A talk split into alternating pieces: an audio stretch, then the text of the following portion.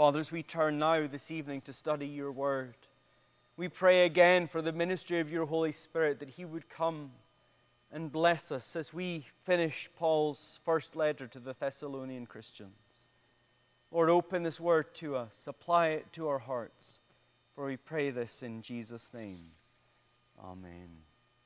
Please do turn with me to 1 Thessalonians chapter 5, verses 12 through 28. Uh, we began to look at this passage last week, but noted that it was just a little too much in it for one sermon, and so we stretched it out to, to two. We'll begin uh, next week to look at Second Thessalonians. We're just going to continue on through Paul's uh, second letter uh, beginning next Sunday evening. But tonight we're come to, to round out uh, our studies in 1 Thessalonians. And so 1 Thessalonians 5, reading from verse 12, this is on page 988 of the Church Bibles. We ask you, brothers, to respect those who labor among you and are over you in the Lord and admonish you, and to esteem them very highly in love because of their work. Be at peace uh, among yourselves. And we urge you, brothers, admonish the idle Encourage the faint hearted, help the weak, be patient with them all. See that no one repays anyone evil for evil, but always seeks to do good to one another and to everyone. Rejoice always, pray without ceasing, give thanks in all circumstances, for this is the will of God in Christ Jesus for you. Do not quench the Spirit, do not despise prophecies, but test everything. Hold fast what is good, abstain from every form of evil. Now may the God of peace himself sanctify you completely, and may your whole spirit and soul and body be kept blameless at the coming of our Lord Jesus Christ. He who calls you is faithful, he will surely do it. Brothers, pray for us. Greet all the brothers with a holy kiss. I put you under oath before the Lord to have this letter read to all the brothers. The grace of our Lord Jesus Christ be with you. Amen. Well, as we noted uh, last Sunday evening, as we began to look at this closing section uh, of Paul's first letter to the Thessalonians, uh, just like many, most perhaps, of Paul's letters, it ends with an assortment of instructions and commands that can at first seem disjointed and unconnected after the logical progression that we have seen Paul follow throughout this letter, this little assortment at the end can, I think, seem a, a little strange to us. And this letter has been very logical. It has been clear and focused. It's, it's moved from that anchor of the letter right at the beginning, in which Paul expressed his confidence in the genuineness of the faith of his original audience to then going on to help them really tease out the implications of what they believed uh, and how they were to act in light of that belief. That's the rough structure of this letter. There's a, there's a flow to it, there's a logic to it. But as we came to verse 12 last week, we, we admitted that, that the letter suddenly seems to speed up here as Paul brings this letter to a close, and it can, I think, seem a little messy. As we noted in these final verses, we have something like 15 different commands. And these commands can seem very unrelated to one another. And it can almost read as if there's an urgency here. We imagine that perhaps Paul saw the mailman walking up his path to collect his letter, and suddenly he had to scribble in all these things that he hadn't quite had time to do. It's almost as if there's an urgency about the sending of this letter that has precluded a more in depth treatment of these topics. And so, Paul, not wanting to leave them out completely, quickly just adds them in here at the end. But as we noted last week, we know that it's not really what's going on here because that's not how Scripture works. But also, when we, when we take some time to read through these last few verses at the end of this this book, we notice that it's not quite as messy as it first seems.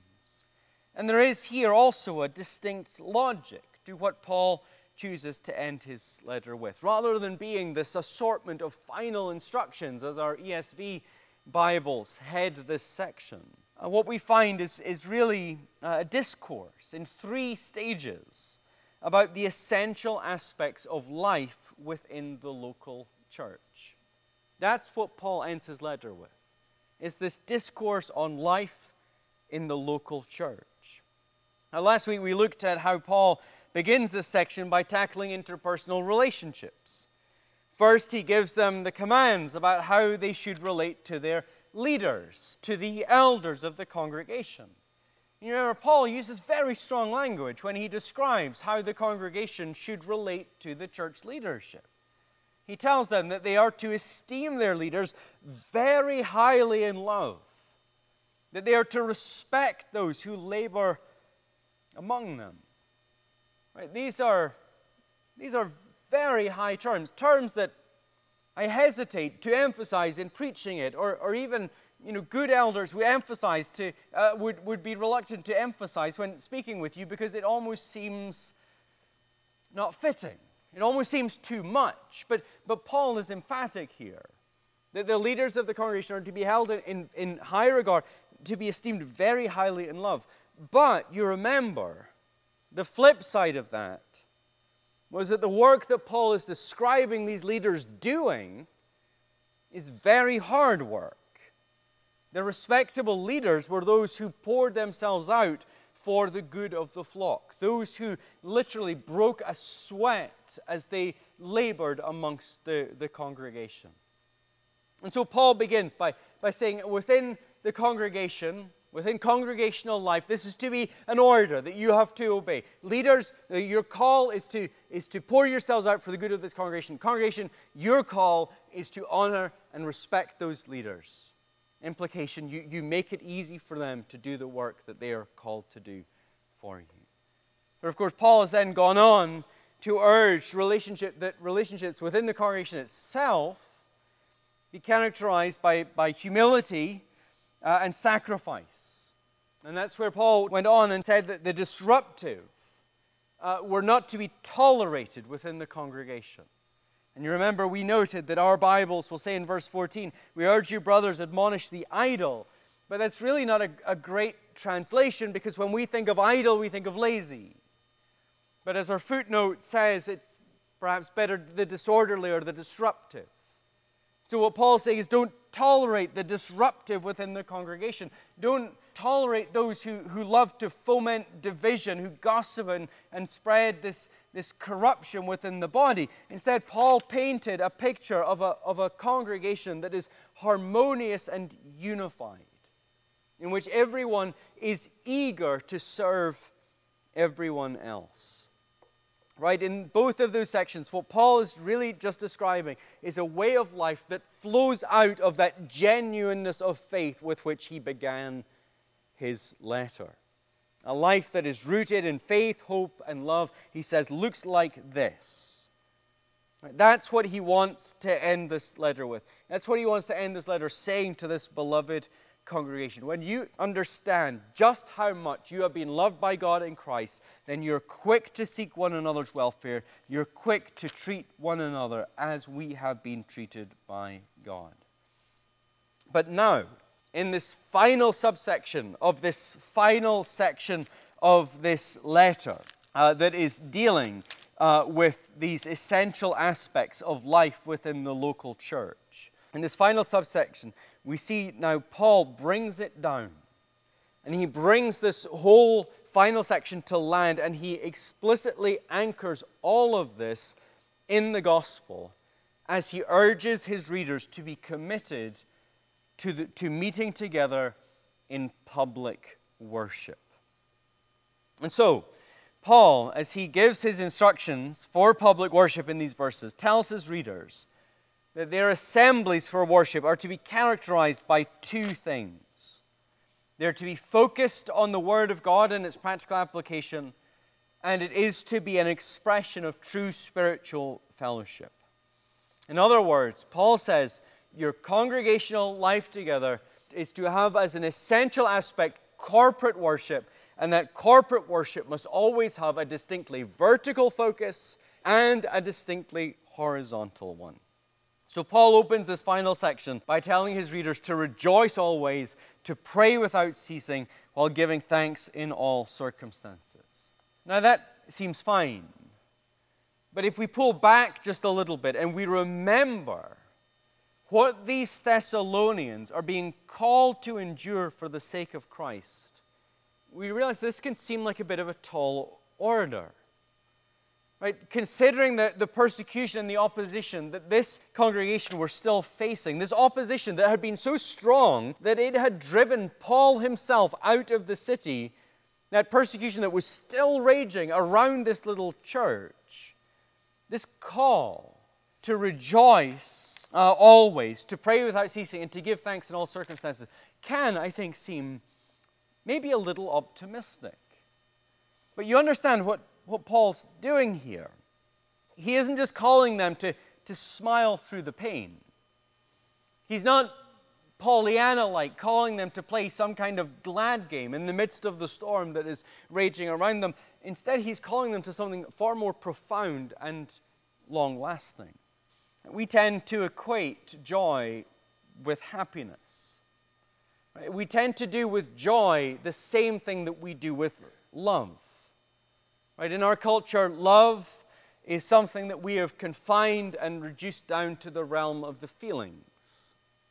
When you ask somebody about who they love or why they love them, they tend to talk about a feeling, something that is coming from within. Right? And we tend to do the same with joy. Right? When we talk about joy, we associate it with the feeling of happiness. So I'm joyful when I'm happy, when I have this feeling within me. But you understand that's how, how Scripture fundamentally defines these things or understands these things. Right? In Scripture, love is, is not a feeling, it's, it's an action. Love is, is something that you do to somebody else. Right? It is a way of relating to somebody else at your own expense. In the scriptural view of joy, joy is, is not so much a feeling as it is an intentional pursuit of peace a peace that flows out of our knowledge of the gospel. So, Greg Beale, the theologian, points out, he says, such joy is not primarily an emotional high consisting only of feelings. Rather, the focus is on an inner, abiding attitude or disposition of taking pleasure in recognizing that whatever one encounters, including trials, is God's will. Therefore, to respond with joy in the midst of sufferings is to take pleasure in knowing that faithfully enduring such things pleases God. That's what we mean when we talk about joy. Not a feeling of happiness. Paul isn't saying, despite all the terrible things that are happening to you, just be happy. Just smile through it. He's calling them to something that is a lot more substantial than that. That he is calling them to, to tie their, their disposition to what they know about the gospel, to anchor themselves in the truth of the gospel, so that as the storms rage around them, they will have this distinctly godly peace. That's what he's calling them to a peaceful understanding that all that they are facing is part of God's plan for their lives, that even their hardships and their difficulties are part of what God is calling them to endure for His glory and for their good. Right, what Paul is calling his readers to here is what we find in Acts chapter 5. Right, do you remember the apostles are imprisoned by the high priest and then they're beaten for the sake of Christ? And we read in Acts chapter 5, verse 41 Then they left the presence of the council, rejoicing that they were counted worthy to suffer dishonor for the name. And you understand, that's not some kind of masochistic delight in getting imprisoned and beaten up. Right? They weren't coming out of this prison just skipping with delight. Oh, isn't it just wonderful what's just happened to us? Our bones have been broken or nearly been broken by getting beaten up, and wasn't that prison just awful? What a wonderful thing has happened to me. That's not what it means when it says that they left the council rejoicing that they were counted worthy to suffer dishonor. Right?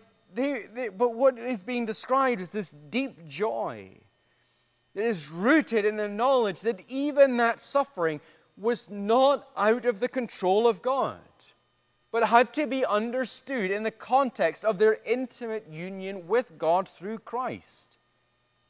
The knowledge that they were called by God to walk in their master's footsteps and to suffer for the sake of the gospel. But how do we then, following Paul's command here, to rejoice and to give thanks in, in all circumstances, how do we get to the point where this is our mindset? Because this, I think, can seem, this still can seem like a bit of a tall order. Right? We can tease it apart, we can understand the logic, but I don't know about you, it, it's, it's difficult for me to imagine getting to a point where there is that persistent joy. How do we get to the point where we can say honestly, with Paul in Philippians 4, that we have learned in whatever situation we are to be content? To know how to be brought low, to know how to abound, in any and every circumstance, to have learned the secret of facing plenty and hunger, abundance and need. How do we get to that point? Well, only by remembering that what we have received in Christ is far greater than anything this world can take from us. Right? That's what Paul means in the verse that I stopped short of there in Philippians 4 when he says, I can do all things through Christ who strengthens me. It is that what he means what he's talking about there is the knowledge that everything I have in Christ is greater than anything this world can take away from me. It's not about winning a sports game.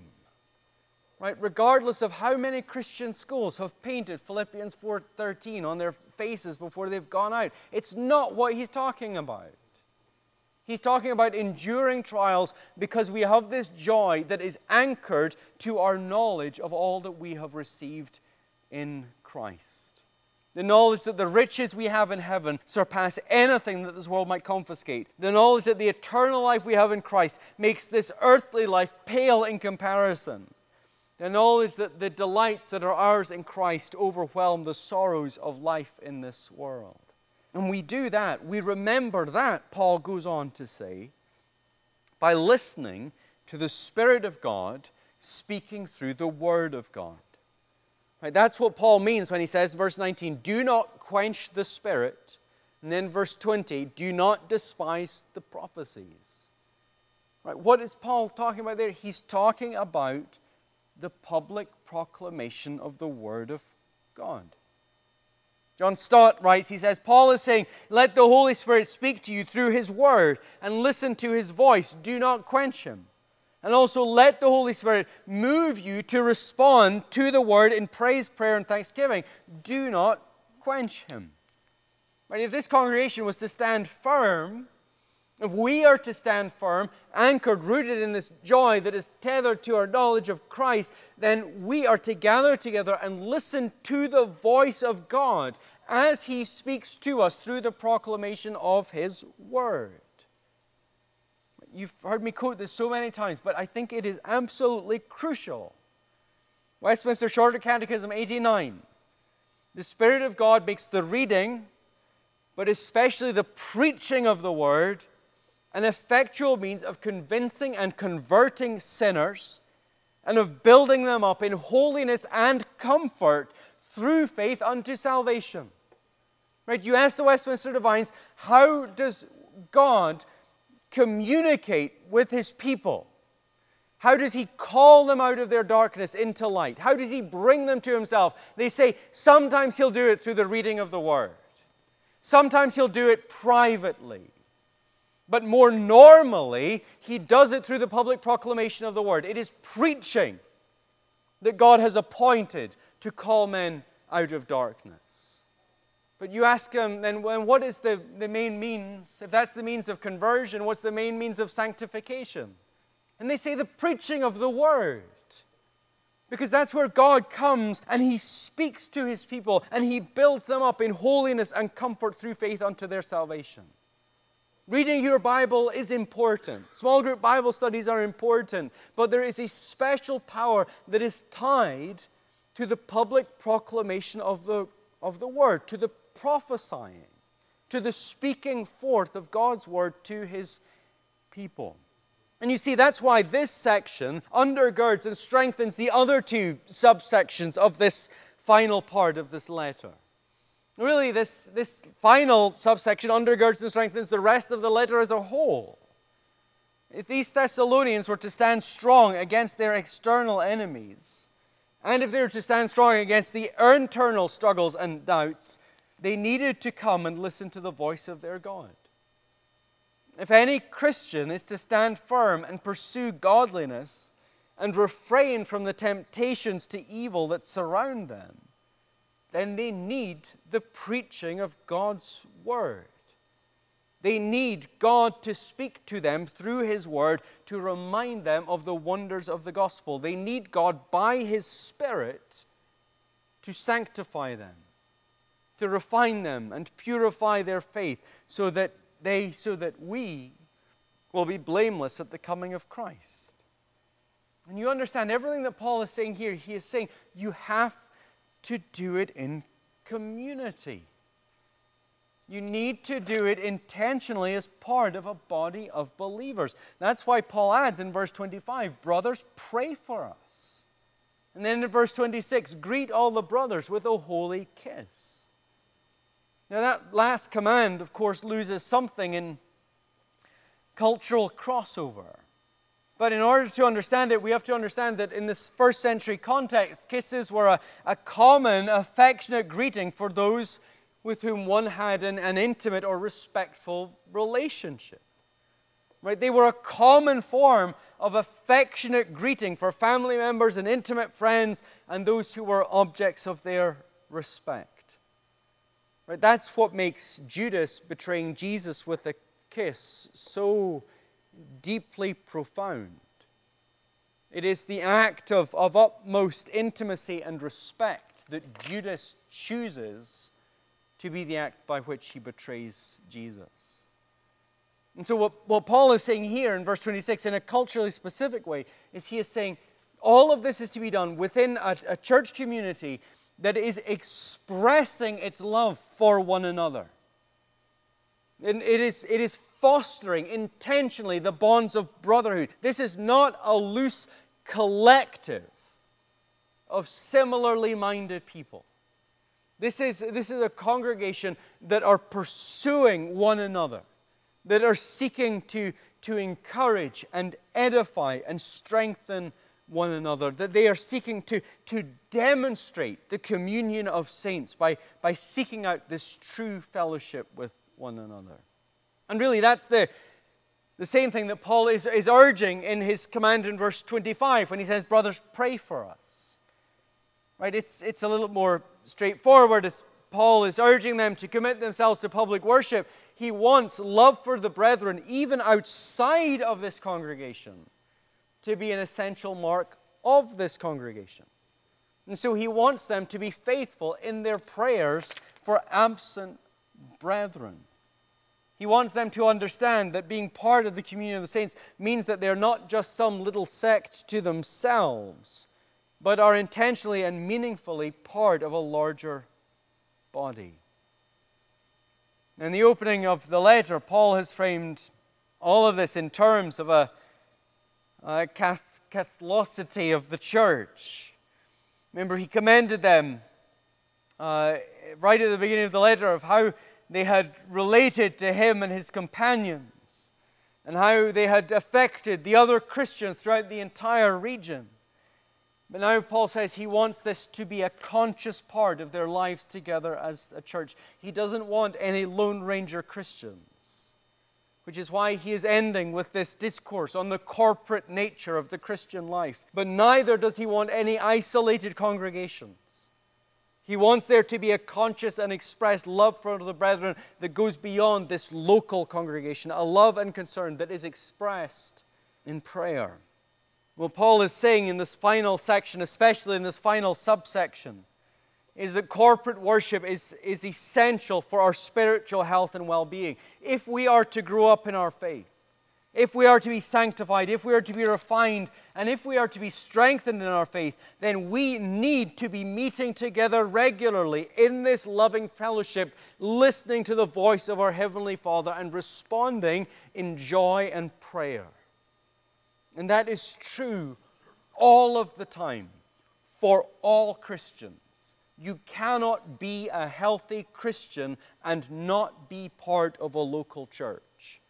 But it is all the more true when we find ourselves in times of persecution and opposition.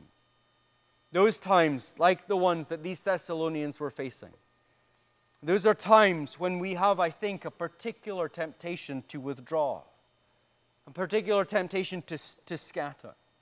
We think if we, if we were to stand firm in the face of this hostile world, then, then we need to be smart and we need to make sure that we're not grouping together where we can easily be found. Let us just all go and we'll worship at home and we'll be safe and secure. But Paul says, no.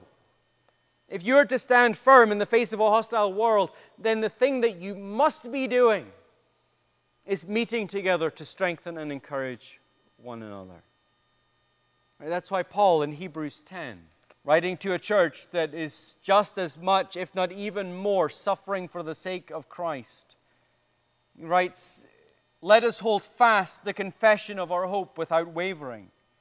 For he who promised is faithful. And let us consider how to stir one another up to love and good works, not neglecting to meet together, as is the habit of some, but encouraging one another and all the more as you see the day drawing near. Right, again, this is one of these situations. Why would Paul command the Hebrews to continue to, to, to not neglect meeting together? Because the temptation was to neglect meeting together. In fact, he says there are already some who have fallen foul of that temptation. But he says if you are to stand firm, then you need to meet together you need to stir one another up to love and good works. You need to encourage one another. Right? It's just Ecclesiastes 4, isn't it? Though a man might prevail against one who is alone, two will withstand him. A threefold cord is not quickly broken. There is strength in number. There's strength in gathering together in Christian community for worship to point one another back again and again to the fullness of the gospel.